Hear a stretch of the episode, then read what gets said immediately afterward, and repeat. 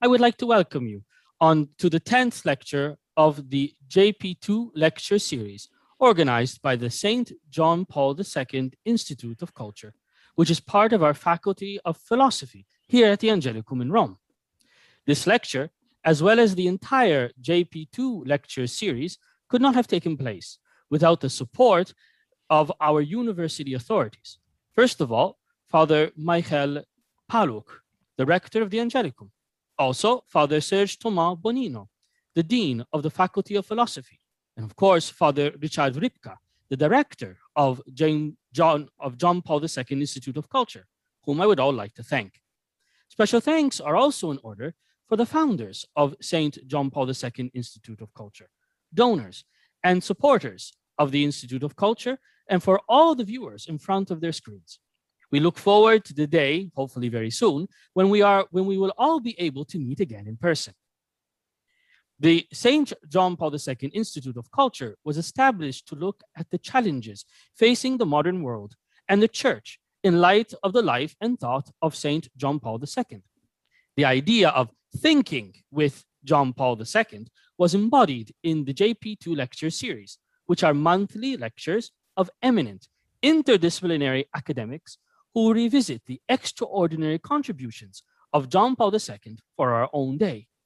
Last month, at the ninth JP2 lecture, we had the honor of hosting Professor Renato Cristin, who delivered a lecture on the difference between, on the one hand, a formal Europe based on a legal and bureaucratic order, and on the other hand, a vital Europe rooted in the living cultural tradition of individual nations.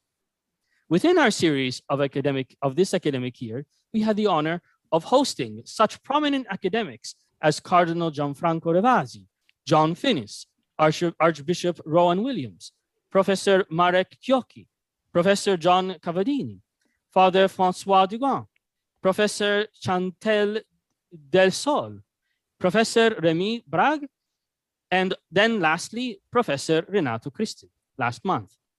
We are looking forward to the next academic year, and thus another series of JP2 lectures to which we invite distinguished academics. Now I'm pleased to give the floor to Dr. Dariusz Karłowicz, the initiator of the JP2 lecture series, philosopher and editor-in-chief of the Polish Yearly Political Theology and president of St. Nicholas Foundation, the strategic partner of the Institute. Dr. Dariusz will share more about our today's special guest. Good afternoon, dear friends.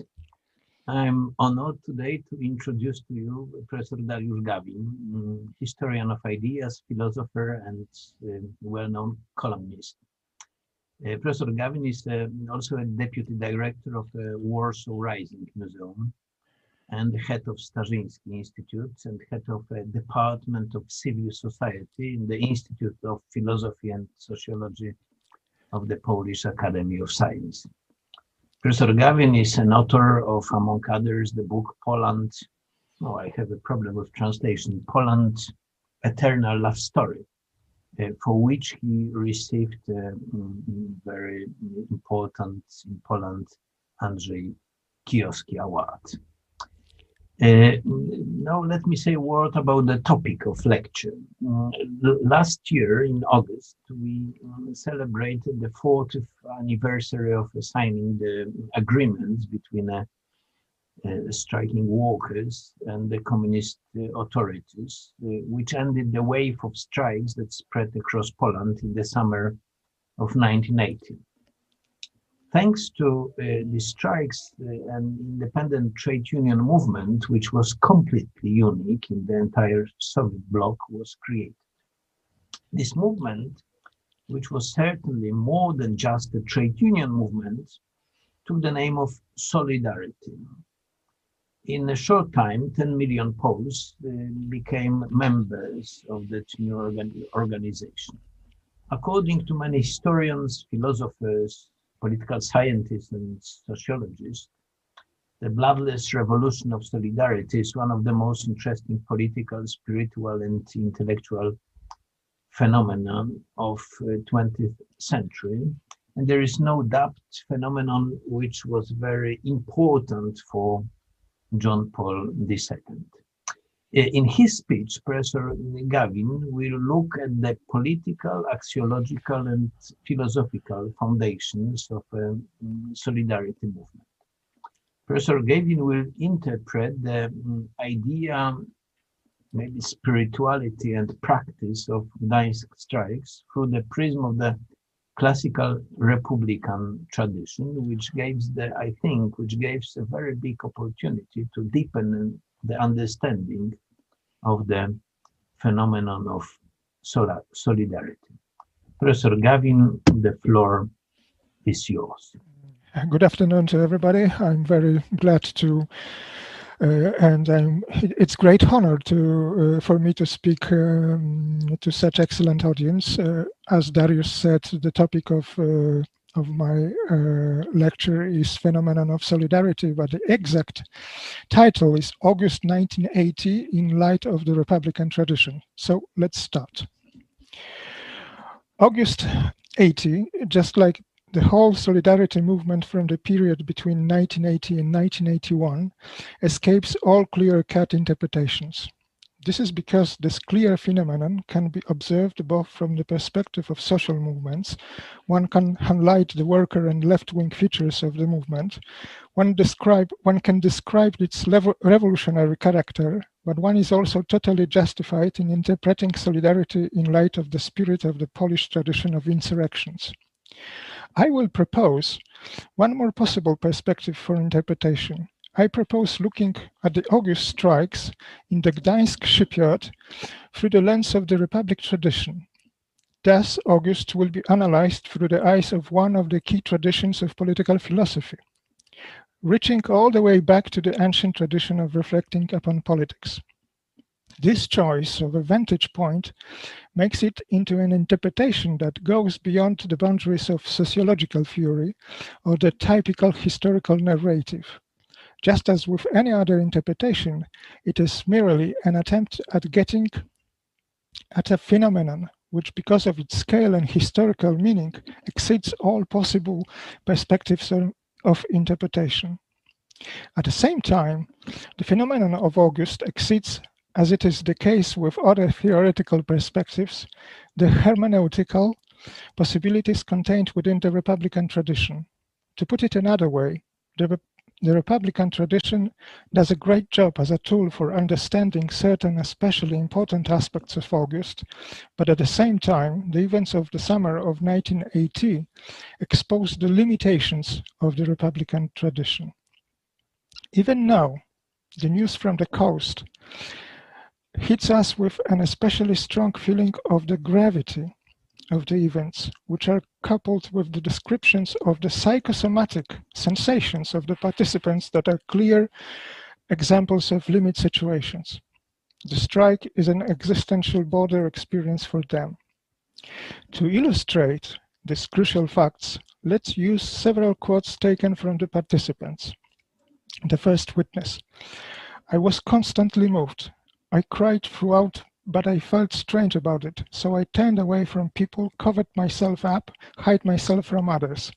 But I could not get a grip on myself. Another one.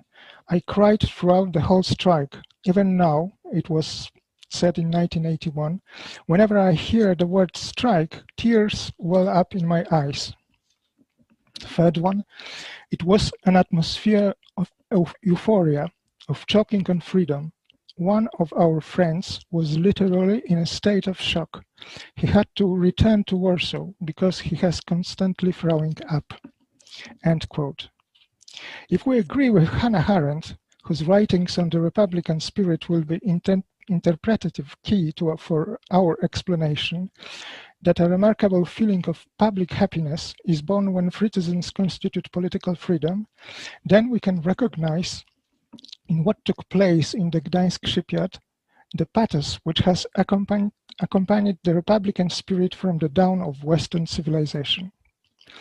The spirit of civic action, the same spirit that once visited Athens, Rome, Philadelphia, and Paris, demonstrated its power in Gdańsk in the summer of 1980.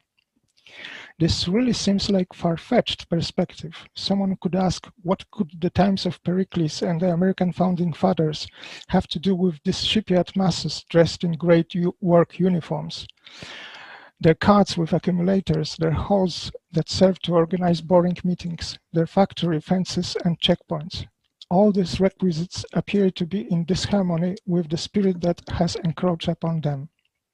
But power of politics, encroaching upon the mundane reality of that time, was capable of constituting the meaning of events totally irrespective of the context. This fact always seems to have the character of, an epiphany. The power of politics sacralizes places that were totally submerged in the profane. Every scenery could serve as the backdrop for a historical drama whose theme is the struggle between freedom and tyranny. Part 2 The Shipyard as a Polis.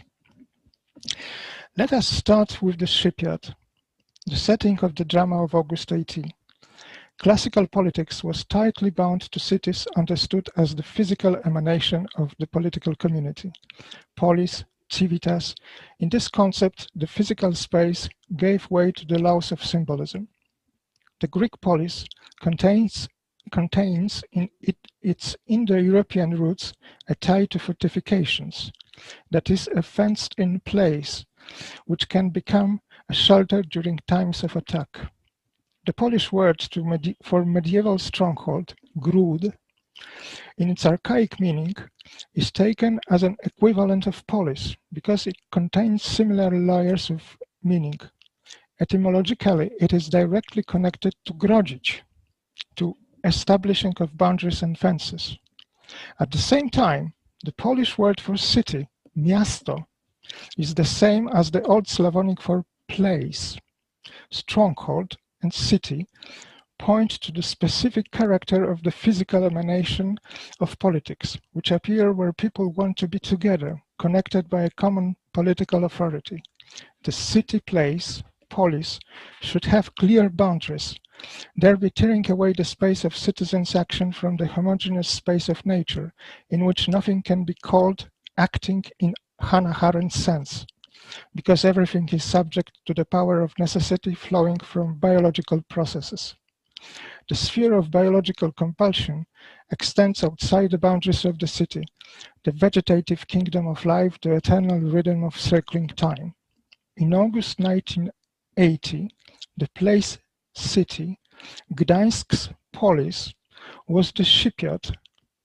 A witness said, you could breathe, you could breathe there just like in free independent Poland. I felt so well over there.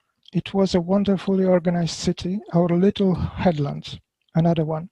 Somebody told me that they came to be a country within the country in the shipyard, one that governs by its own laws. It has its own intelligence services, its own minister of propaganda, it supplies people, its own security forces, that it fulfills all the functions of a normal country. End quote. The fences of the shipyards were the physical barrier of, of the self-constituting political community. This was the wall of the polis. Spread out beyond it was the social, controlled by the tyranny, that is a totalitarian authority.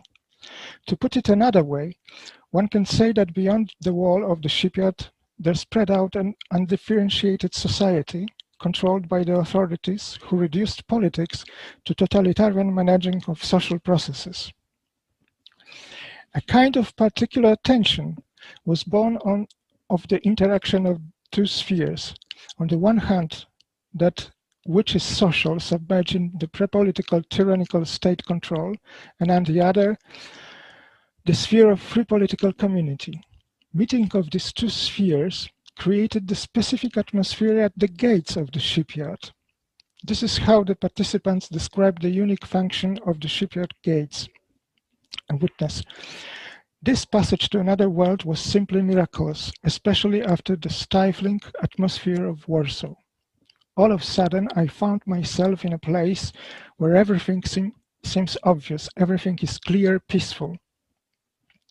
We could feel that behind these gates a totally different world functioned, that totally different laws reigned there. This is indescribable, I just stood there and watched. I found myself on the border of a totally different world. Quote end.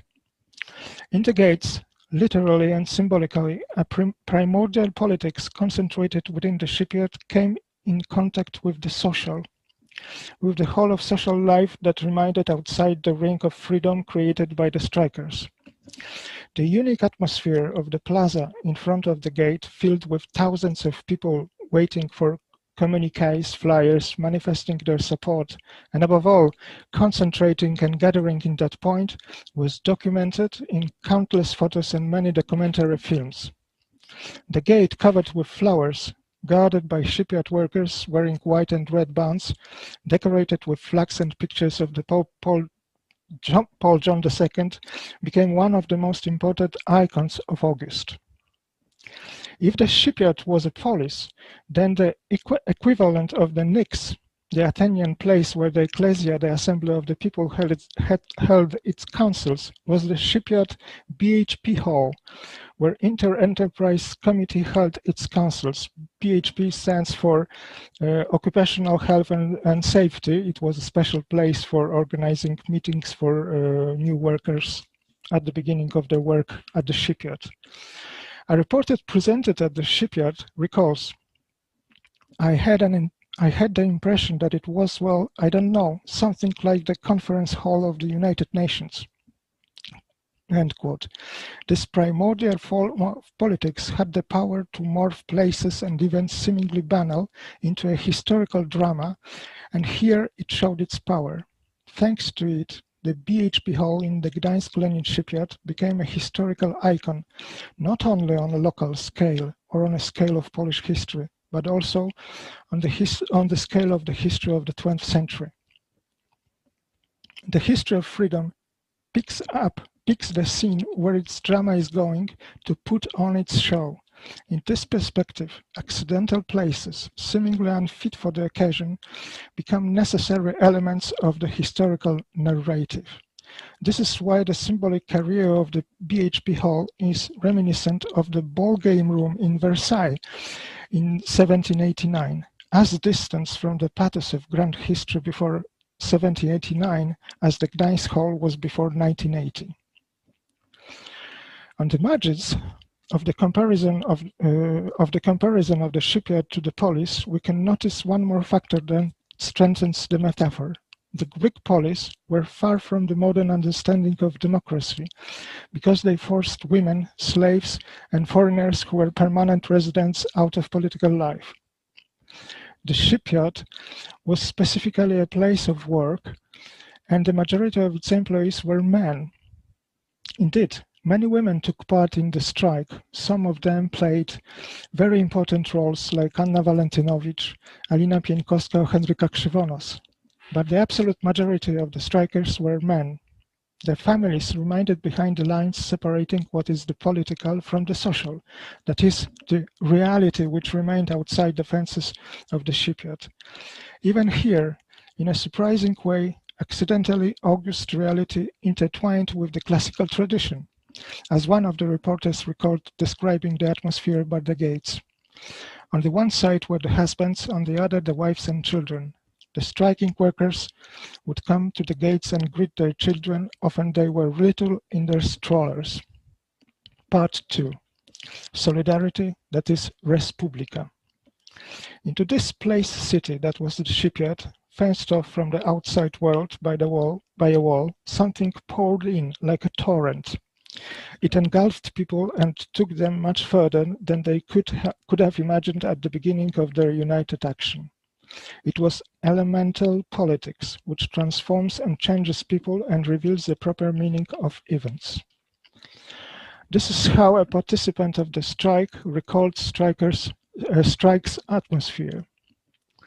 A strange knot of unity tied the Polish nation together, we became closer, dearer, everyone respected their brothers more than they respected themselves. This was not an ordinary strike. This was an enormous school of educating noble human feeling from which we took away not only theory, but an enormous experience of the immense unity of the nation. The knot of unity was nothing other than the directly felt nature of that which is in common, or also, to use an idiom grounded in the Western tradition, the nature of the, the thinking common, res publica. Our knee-jerk understanding of res publica causes us to see it as the concept which describes the form of a country, the form of a state. Here, res means a thing, an institution. But in its primordial sense, res publica is not a thing, instead it is an event or a bond. Thus, it does not describe something that exists besides citizens. Instead, it refers to relations that join citizens, thereby constituting proper foundation for the state's institutions. The pathos of August strikes was the result of a leading affect which engulfed the people directly involved in fanning the flames of the common will and feelings.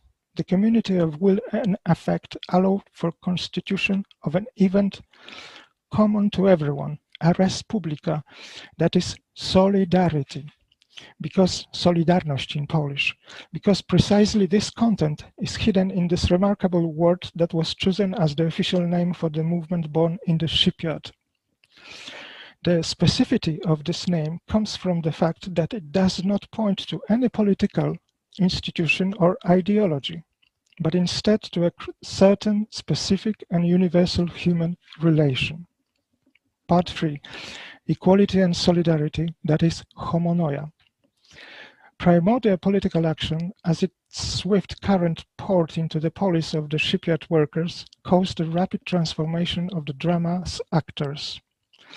Just as the day before, submerged in the social, for the great majority, the impulse that pushed them to join the strikes was material, the increase of prices by communist authorities. But now, from day to day, they become they became citizens, free people who desired to constitute and regain their freedom. The rapidity of this change shocked observers. Many are inclined to instinctively explain the meaning of the August events by resorting to the category of miracle. This is because a miracle is an act that just happens, seemingly out of nowhere, and is not the result of the past. It is something that cuts through cuts through time, uh, through time and makes possible the establishment of a new order.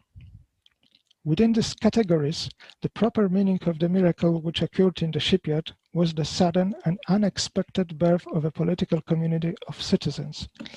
The crowd, deprived of its own will, a population treated as an object of administrative procedures by thoroughly alienated rulers, changed itself into conscious and responsible citizens. The freedom that changed the anonymous crowd into citizens acts on two levels. It changed both individuals and the collectivity. In the first case, we are dealing with an ennobling of every individual, or rather each person. On the other hand, in communist system, there was a dramatic divergence between the declared respect for the rights of the individuals and reality, a reality oversaturated with contempt for anyone who found himself lower in the actual social hierarchy. Thus, the ethical postulate of guarding the dignity of individual had deeply revolutionary political consequences. The power of this postulate was surprising and fascinating because it ripped apart the cover of universally present lies and gave back social reality its proper proportions. The precisely was the cause of the thing that made people cry and gave them lamps in their throats. Freedom is a miracle because with its mysterious force, it changes the essence of a person right down to his core. This is such a substantial and rapid change that affect precedes reflection. Feelings are faster than thoughts. When freedom is encrusted with institutions, law, procedures, when it is hard to perceive it under the accumulation of politics, understood as the craft of gaining power and ruling, then it becomes increasingly difficult to realize how special it actually is. In August, freedom showed its power without any veils in its whole wondrous character. The rapidity of that metamorphosis of individuals and the whole collectivity fascinated observers. In September 1980, Richard Kapuściński's report about the strikes in Gdańsk appeared in the Warsaw-based Kultura Weekly. Kapuściński was, at that time, was one of the most well-known uh, journalists, even all over the world. Its tone does not stray from the tone of other texts written by intellectuals from the capital reporting life about a strange strike phenomenon which they personally witnessed. What is the most interesting about it is the direct way in which he grasped the ethical dimension of the workers' protests. Kapuściński writes that someone who tries to reduce the movement from the coast to matters of pay and living has not grasped anything. This is because the leading motive to these occurrences was the dignity of man. It was a striving to create new relations between people in every place and in all ranks. There was the principle of mutual respect binding everyone without exception, a principle according to which one's subordinate was at the same time one's partner. Recognizing the dignity of every human person, recognizing his, his born right his inborn right to be treated as a subject, not as an object, constitute the crucial condition this collectivity of individuals needed to rise itself up to a higher level, a collectivity composed of persons that could no longer be just a crowd nor a mass of people. The, the collectivity had to transform itself into a community of citizens the ethical sense of August turned into its political sense. Just as individuals were becoming persons, so also the crowd was becoming the people. For this transformation to be complete, another step was needed. A step that depended upon thinking through the logical consequences of the previously accepted conclusion about the inborn dignity of each and every human person.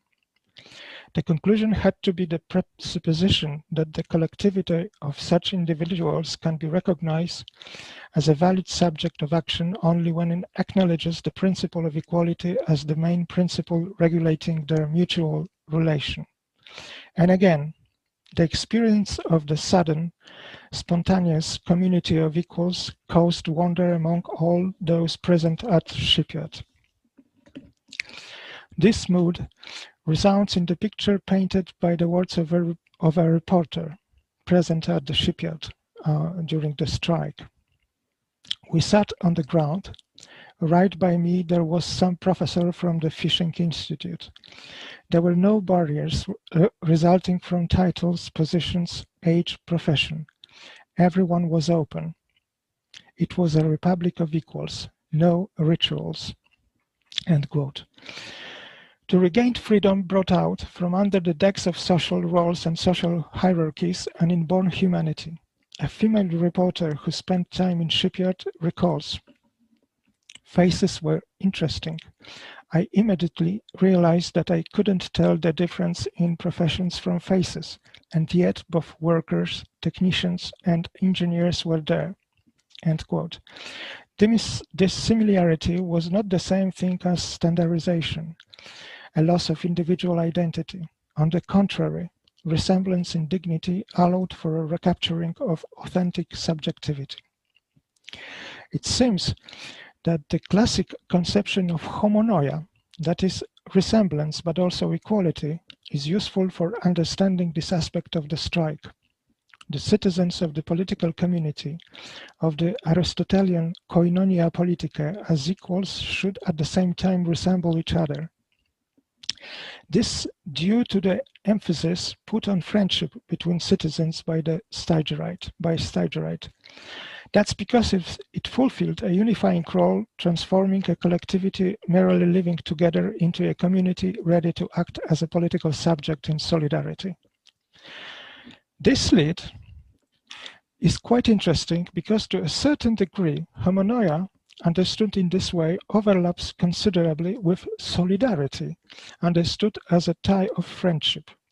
friendship, joining those re resembling each other as the unitier of political community, or to put it other, otherwise, solidarity joining the free who recognizing themselves and inborn dignity also expands and fills out the understanding of the shipyard as a polis. Plato and Aristotle underscored that a real polis as a political community is only possible in limited, small, from our modern perspective, social frames. Several thousand citizens was the optimal number by, by their reckonings.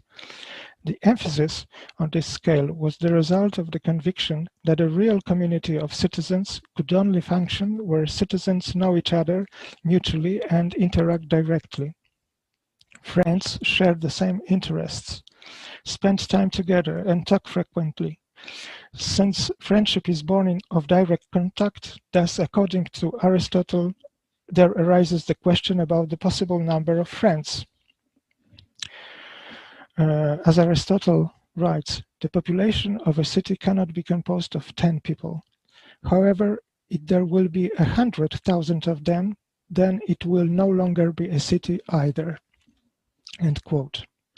The reality of uh, the reality of the August strike in a curious fashion can also be explained according to this aspect of classical political thought. The average place of work in the Polish People's Republic in its size was reminiscent of Greek polis.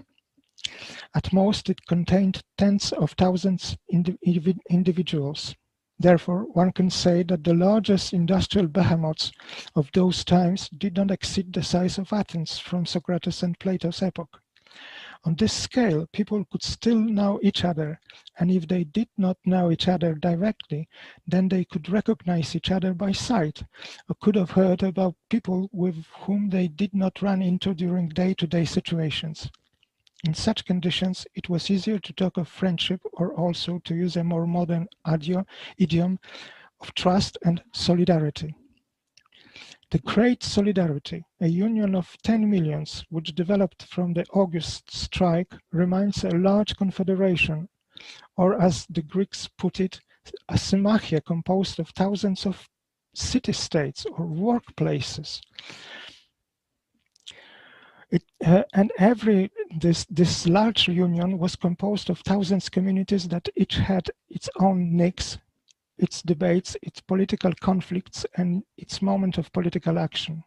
Precisely, the circumstance was at the root of the unusual, even by modern standards, intensity of civic life which took place within the Union. In a normal parliamentary democracy, conscious, intentional acting is needed to directly take part in political life. One has to sign up with a party, go to meetings, take part in discussions and pre-election meetings. To put it another way, one must find people and places that are political.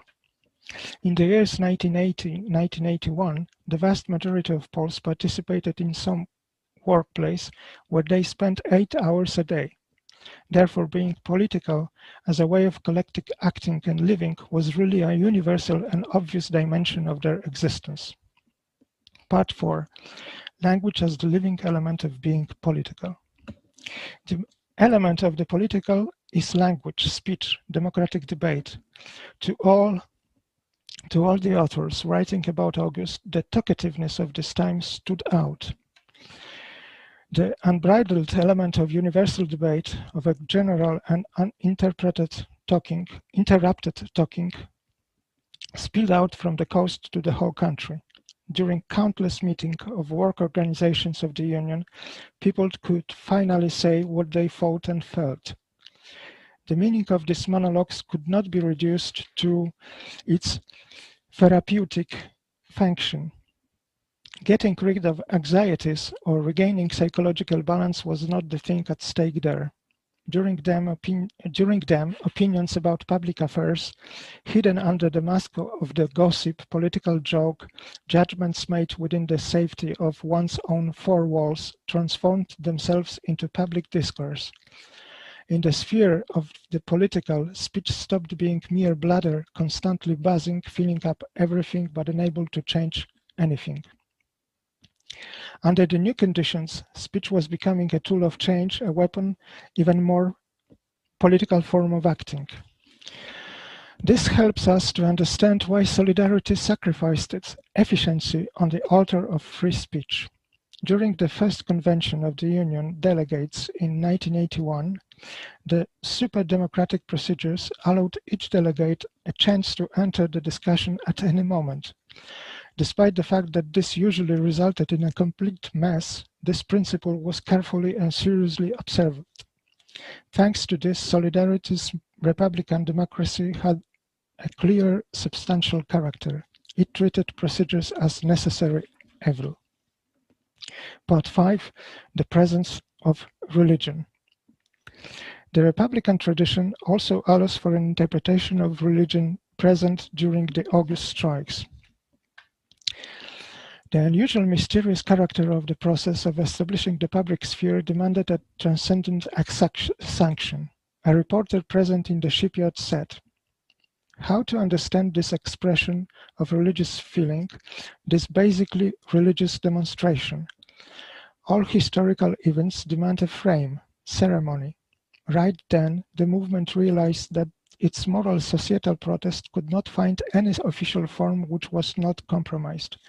The church proved to be the only institution that need not betray the interests of the nation. There was nothing to lean on, and in the shipyard there was a great need for lasting things, a need for hope, and as well uh, and as we all know, God is imagined as the one who, as the one who does not represent any group interests, because he is impartial. Masses, holy masses, had a significant meaning for the mood and for building up the dignity of people. People in the shipyard, regardless of whether they were believers or not, found in them a kind of soundness which they wanted to serve. And no. End quote.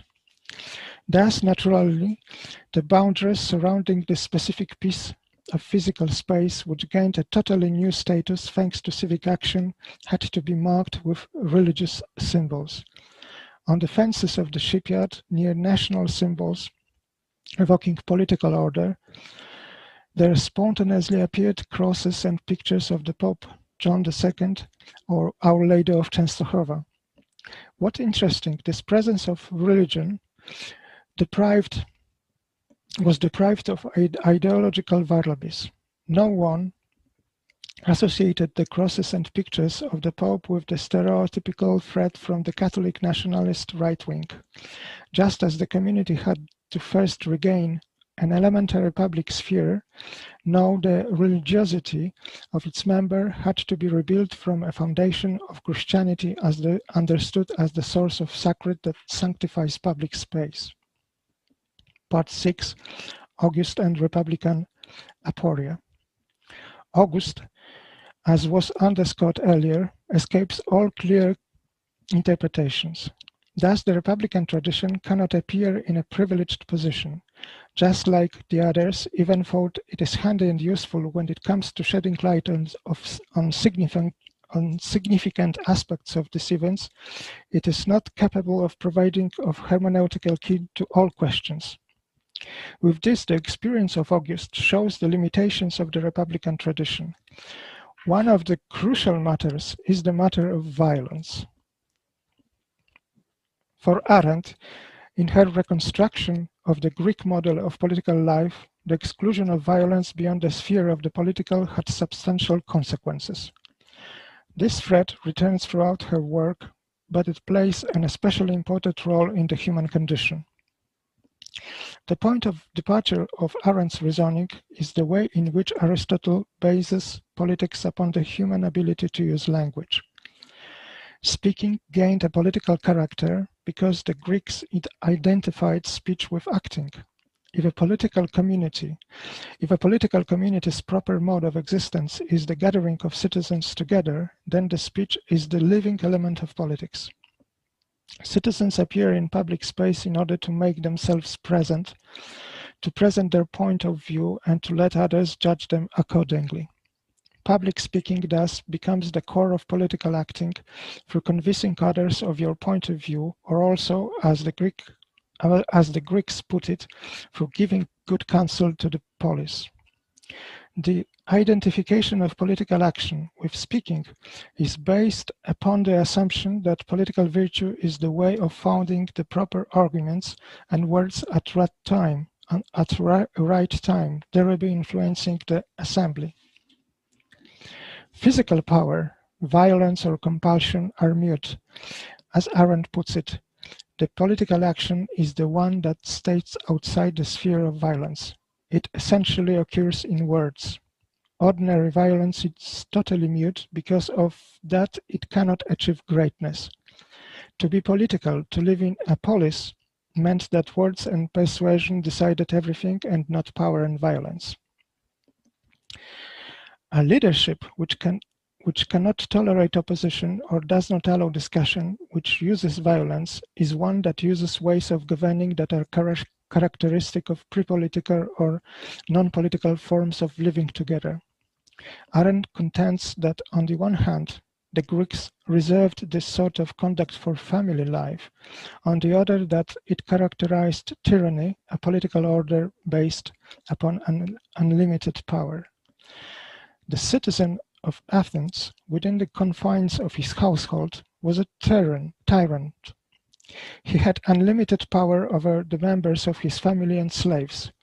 His will was an order, and discussion with him was impossible. However, by crossing the threshold of his family home and by entering the agora or any other place where people assembled, he stopped being a despot who reigns over a miniature monarchy and became a citizen, equal in his rights to others. He could no longer command, all that remained was to persuasion of equals. The removal of coercion from political sphere into the social sphere allowed Arendt to not only build a suggestive, the question remains how authentic, ideal model of the Greek city-state. But this also allowed her to criticize modernity, which according to her has confused these two spheres. By using society as the source of politics, modernity made a mistake because it let violence creep into politics. However, there appears a very considerable difficulty, but by construing her ideal model of a Greek polis, she not only passes over in silence the true character of Greek politics during the classical period, which was full of violence, but she also passes over those elements of a Greek citizen's upbringing which were saturated by the continuous presence of violence in Greek culture. We should turn our attention to the references to violence in the models of a citizen's upbringing and civic virtues contained in the works of Aristotle and Thucydides. This is especially significant because Arendt has her own specific way of choosing quotes from these authors. Let's take, for example, the funeral speech from Peloponnesian War, so frequently cited by Arendt. Pericles says that before praising the fallen in the but before praising the fallen, he will first explain what kind of order and what character traits have made our country great. Pericles simply calls this political order democracy and marks out freedom as its leading principle. He suggestively describes the greatness and fame of Athens, which flow directly from the spirit of its citizens. The glory of the country, above all, comes from military victories. From Pericles' perspective, the main advantage following from these victories is not prosperity, but glory itself. Uh, as Pericles said, our country evokes wonder because with our courage we have forced all seas and lands to open themselves up to us, and we have put up lasting monuments to the defeats we have inflicted and to our good deeds. In the defense of the city, these men bravely perished. Not wanting to lose it, all those that remain should also be ready to suffer for the defense of this city. End quote. Within all this reasoning, death has a key significance as a proof of virtue. The one who does not fear to lay down his life for his native city does not only act on behalf of its material might, but also, at the same time, is a witness of, a, of the power of its polis of the power of the ties binding the political community. Thus, the virtue of courage does not have a purely military character. It constitutes the highest realization of political virtue. Death on the field of glory in defense of a victorious fatherland constitutes the most perfect deed, the most perfect form of action for a citizen, and it deserves particular praise and memory. As Pericles says, the living should look upon the might of the country and fire themselves up with love for it. And as uh, um, and as Pericles says, and since then will become aware of its greatness. They should remember that it was created by daring people, responsible and enlivened by a sense of honor, who during times of hardship did not hold back their services and courage. Instead, they gave it the most valuable sacrifice as a gift. End quote. Pericles concludes his speech with the following words to the living Imitate these heroes. By understanding that happiness depends upon freedom and freedom upon courage, do not avoid the dangers of war. Pericles, in his speech, echoes Aristotle, who placed death on the field of glory at the beginning of the catalogue of virtues in the Nicomachean Ethics. Virtue of courage is related to danger, according to Aristotle, because the man who is valiant, uh, the one who does not fear the greatest of all dangers. The deciding factor in the question about essence of courage is the answer to the question about the things toward which man shows, him, shows himself to be courageous. As, uh, as Aristotle writes, what then are the fearful things in respect of which courage is displayed? I suppose, those which are the greatest, since there is no one more brave in enduring danger than the courageous man. Now the most terrible thing of all is death. But not every type of death is intended here, so Aristotle continues. But even death, we should hold, does not in all circumstances give us opportunity for courage. For instance, we do not call a man courageous for facing death by drowning or disease. What form of death then is a test of courage? Presumably that which is the noblest.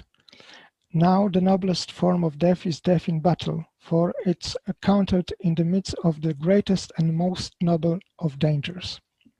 End quote. Arendt in her convincing reconstruction of the nature of politics and in her building up of a suggestive model of the ideal Greek community, passes over in silence the aims of these actions. Politics, in the narrower meaning of the word presented by Arendt in her ideal model, is concerned with the process of making decisions and designating the aims of common action. But one can one could be hard pressed to find in Arendt's description what this whole process is, is concerned with, if not matters pertaining to maintaining and expanding the might of the state. And these are obviously tied to violence. But one remembers the words of Pericles one cannot help but hold back the impression that for real Greeks the establishment of ties and new realities was connected with conquest and destruction, with the imposition of their will upon others, and not even for material gains, but for glory, which confirmed their civic excellence. The readiness to risk one's life was the best proof of having crossed the cramped confi confines of the biological nature of man, which he shares with the animals. The most beautiful deed is heroism in war, and the most beautiful form of speech is advising the city in matters pertaining to war and peace. If in if in the picture of the Greeks presented to us by Arendt we notice considerable oversights, then there is a glaring contradiction in her picture of the modern epoch and the place of violence in modern politics. In her accounts of councils during the Bolshevik Revolution or, or also councils during the Hungarian uprising in 1956, violence implicitly becomes a positive element. Or to put it another way, it is hard to understand why criticism of the Jacobins and the negative appraisal of the violence used during the French Revolution can go hand in hand with a fascination with Russian workers and military delegates councils in 1917. Arendt did not live to see 1980, but one cannot shake the impression that among all the 20th century political movements, solidarity was the closest to the ideal described in the human condition. This is because it was the only immense social movement totally devoid of violence. August, and later solidarity between 1980 and 1981, was a political community whose main tool for achieving change was element of speech, rather than physical force. And yet, it seems to me that it is not, not possible to explain the Republican political pathos which appeared in Gdańsk in 1980 without acknowledging an element of violence.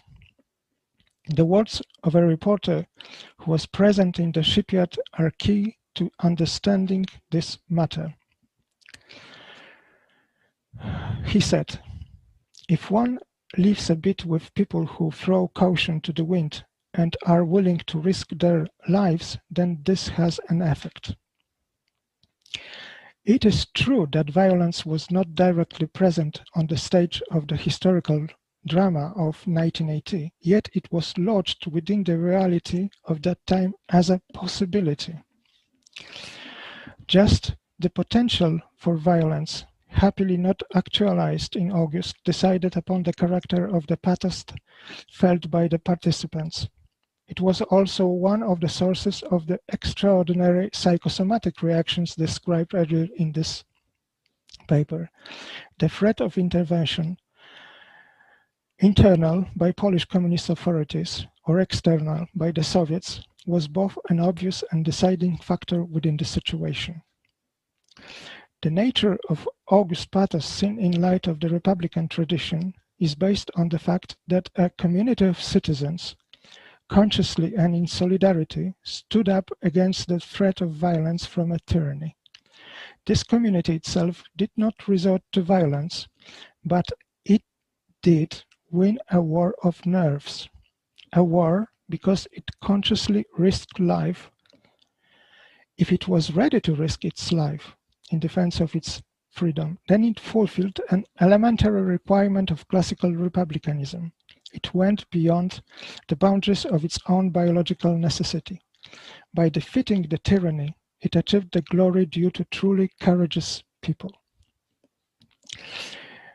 In 1972, in Toronto, Canada, during a seminar devoted to the thought of Arendt, where the author of The Human Condition was present, there came the question about where in the democratic and liberal world did she notice places where the spirit of ancient civic life could come back to life?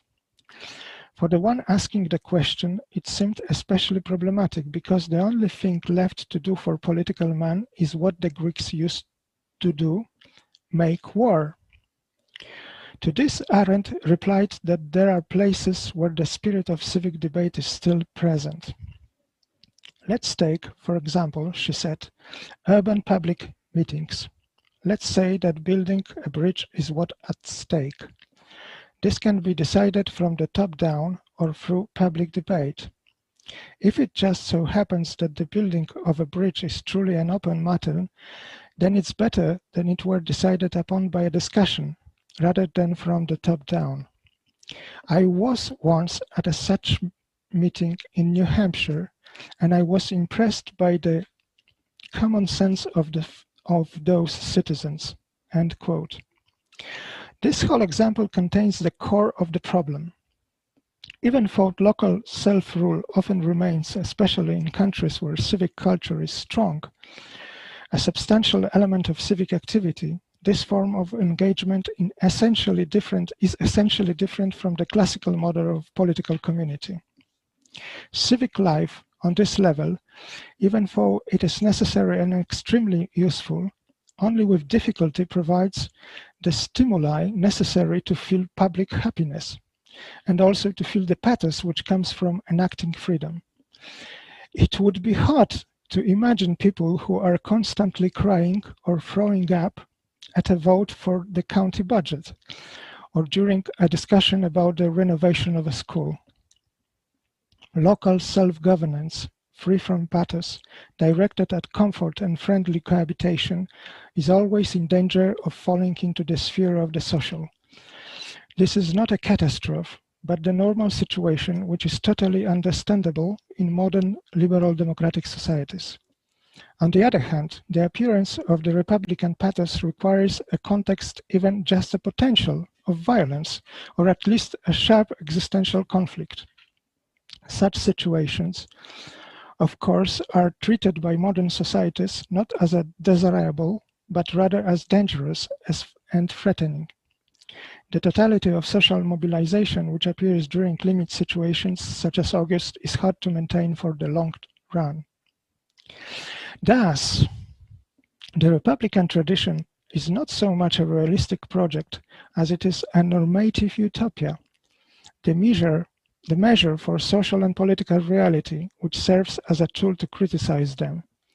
Paraphrasing Arendt, who spoke of the lost treasure of this tradition, it is a treasure continually regained in history and also continually lost until its next lightning bolt, until the next historical revelation of pure politics it is true that each such bolt will fall back into the sphere of the social, but memory of the miracle of freedom and real community will constitute for a time, for a generation, maybe for several generations, a continually present ideal that shows the measure of perfection possible for people.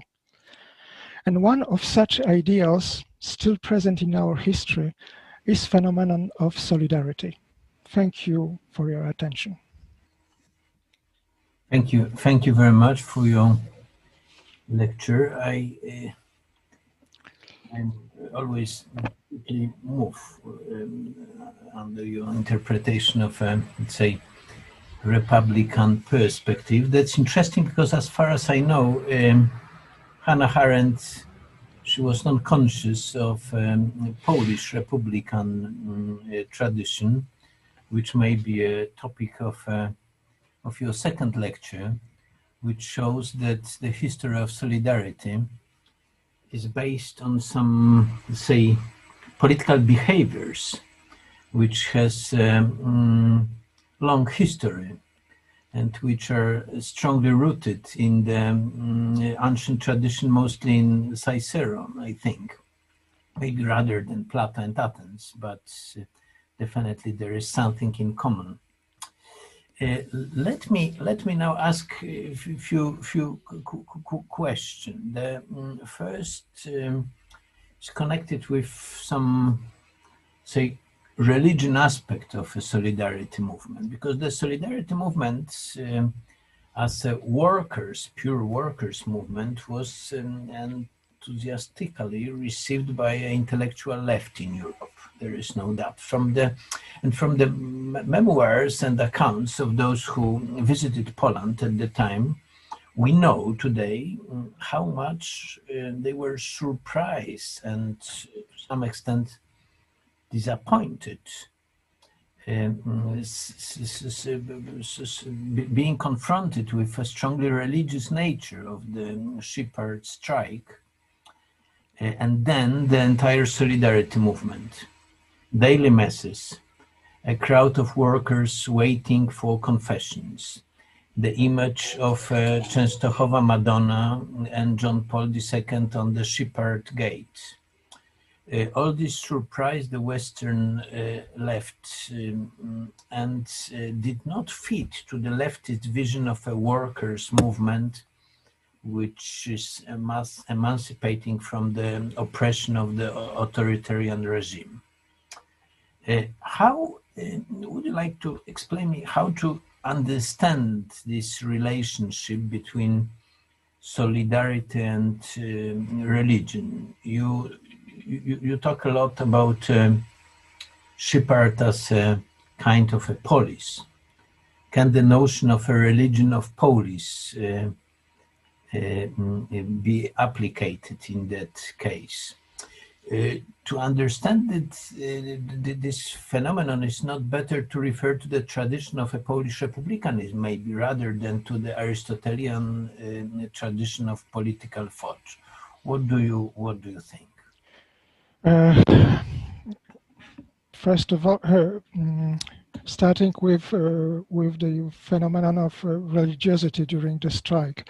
I mean, it was quite na natural because in Polish uh, situation, most of these uh, people who uh, had been working at the shipyard at that time were previously peasants who became workers after the process of the very very fast industrialization after 1945 even like Wałęsa as the uh, as a leader of the whole movement and of, of the whole strike was such a person because his origins were in, in the country and then he moved to the Gdańsk and became an electrician working at the uh, Gdańsk uh, shipyard. So for these people this kind of religiosity was something quite natural because they were um, uh, uh, they were from the families that it was quite normal for them to go to the uh, Holy Mass uh, on Sunday and to,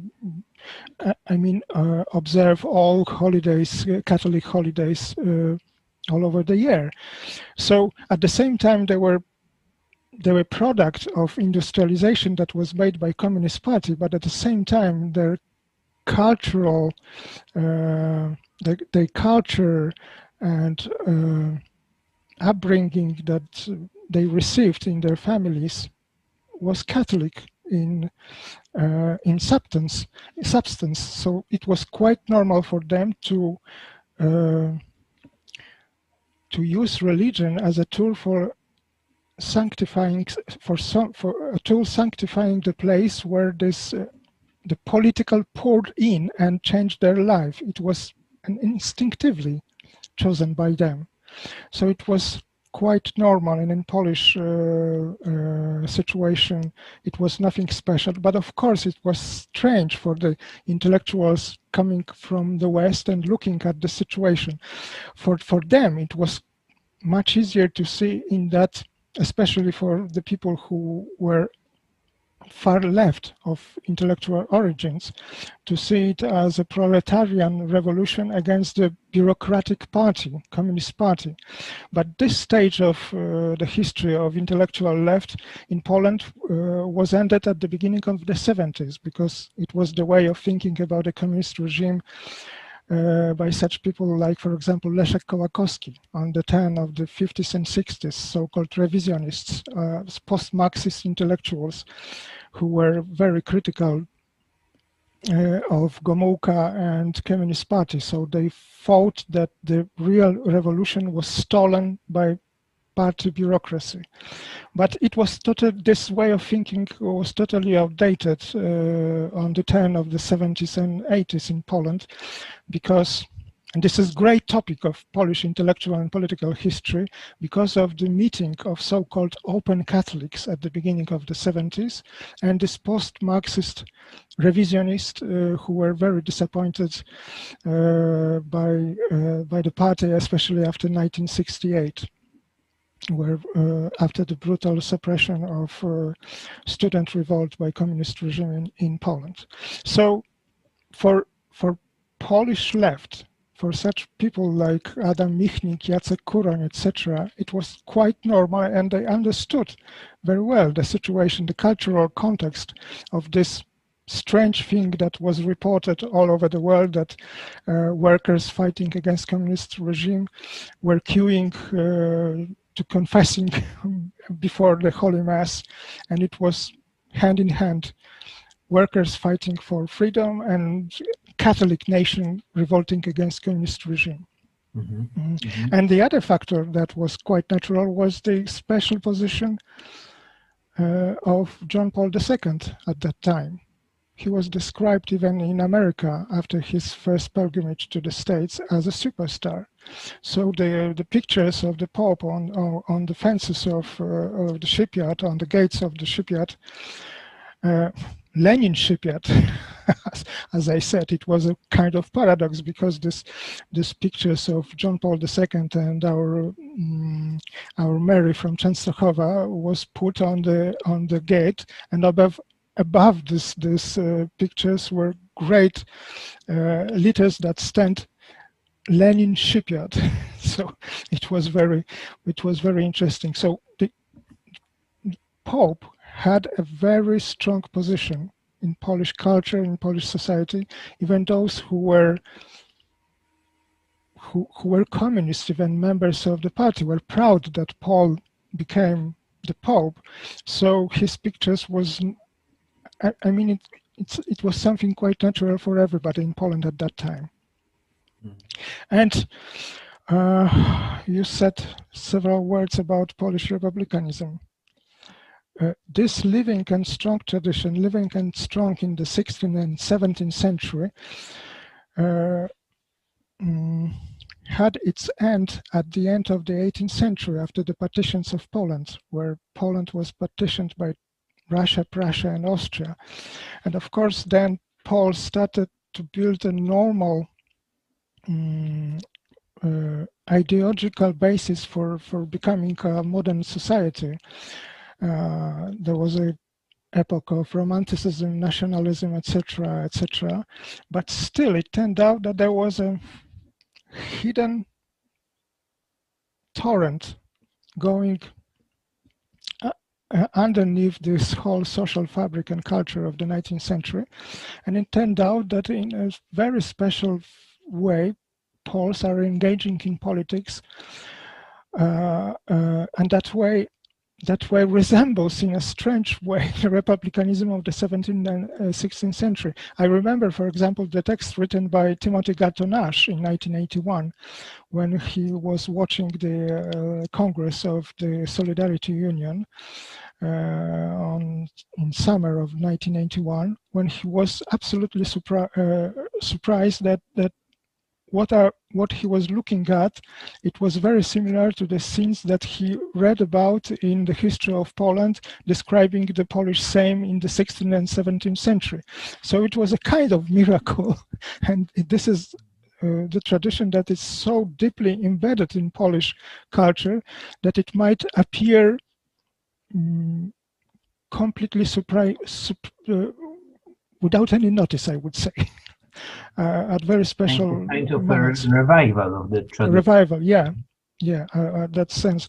But of course, I would say that in theoretical um, perspective, this uh, republicanism was very Aristotelian and Ciceronian. Not it was not Platonic in that way, but uh, but Aristotle was still present in the 16th century political Polish thought. And Modrzewski, for example, the main Polish philosophical book that was written in the 17th, uh, 16th century, it was in a way translation of Nicomachean Ethic. mm. yeah, you spoke about a certain axiology of a solidarity concept of citizenship. There's a kind of a concept of citizenship in solidarity. If I understand correctly, its key element is the concept of human dignity and the resulting postulates of freedom and equality. Uh, where these um, philosophical uh, foundations, which are clearly Christian, uh, were they accompanied by a concept of a proper political system. In other words, uh, was the republicanism of solidarity rather an axiological reflection and experience or a political and systemic vision as well? Uh, there were such um, uh, proposals. They were proposed in 1981 uh, during this uh, first Congress of the Solidarity uh, Union uh, we spoke about earlier, and there were in a, it was a kind of utopia. It was called uh, in Polish. It is it was called Samorządna Rzeczpospolita. Rzeczpospolita is a word that is our word for Respublika because as in other European languages, we uh, we have a word for republika, and other states in Europe are republics. But in Poland, there is a special case because our state is named Rzeczpospolita, and it traces back to the uh, goes back to the 16th century when the Respublika was translated into Old Polish exactly Rzeczpospolita. So samorządna Rzeczpospolita is a, a self-governing republic. Self-governing, it was stressed on the um, element of uh, direct democracy because the whole country uh, should have been organized in uh, mm, in a very in a system of of councils uh, at every level where people could uh, um, engage in politics at direct style. So it was a kind of utopia as a whole. This Republican, as I said, it might be treated as a Mm, lost treasure, lost treasure of utopian thinking about possible uh, possible direct democracy uh, possible in the 20th century. Of course, it was suppressed by the communist regime uh, because of martial law of 1981 and uh, and passed to history, but it's still there was a kind of thinking about the structure of politics that can be um, organized according to ideals of the August strikes and solidarity movement. Mm -hmm. Mm -hmm. Um, so let, let, me let me uh, last last last question in Poland after 1989, after the end of uh, communism, um, uh, um, we have there was a great political and economic uh, transformation, big transition. Were the ideals of uh, solidarity um, a kind of a foundation of these changes, and if not, uh, why?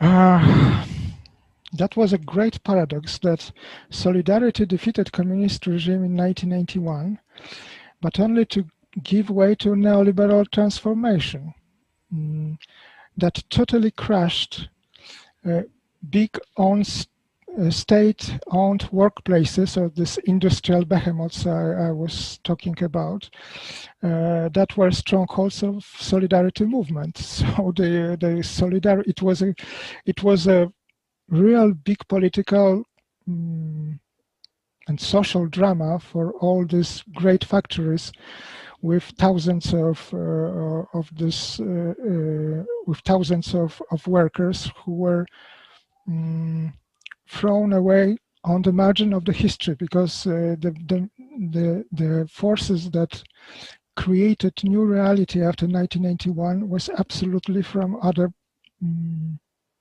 other cosmos of thinking about the fabric of society and and economy. So the uh, workers that were citizens of this workplaces, the small polis, paid the big price for their great victory over communism. And actually, this is one of the main, most important sources of political dynamics that still exist in Poland today. Of course, many of liberals who were delighted by this liberal transformation were in solidarity in 1988, 1981, and many of them who criticized this neoliberal transformation was also in solidarity. So because of this, the atmosphere of Polish politics can be compared to a kind of, uh, of civil war because this, this political um, conflict that is so vivid now in Poland is a kind of conflict between people who are rooted in the same tradition and who are rooted in the same conflict that was that that began after 1989 about the great legacy of solidarity it was outdated or it was important for people. Uh, many of them think that it was good for Poland that it was put on the margin or in, or in the archives of history, and the others are not very happy about it, and they're trying to recreate the spirit of solidarity and unity that was at the beginning of, of the movement. So this is complex question and it's not only historical, it, it also it's also a question of the politics in Poland today. And as I said, it is one of the most important sources of this very fearful uh, uh, political dynamics that can be uh, observed here in Poland now. Uh, thank you very much, Professor Gawin. Um, thank you for your uh, inspiring lecture. I would like to thank, to, to, give thanks also to our um, audience and say goodbye for that academic year and invite you all to the next JP2 lecture series uh, that will take place in coming academic year. Thank you uh, very much for uh, that year. Thank you very much for today and see you in the Thank you very much.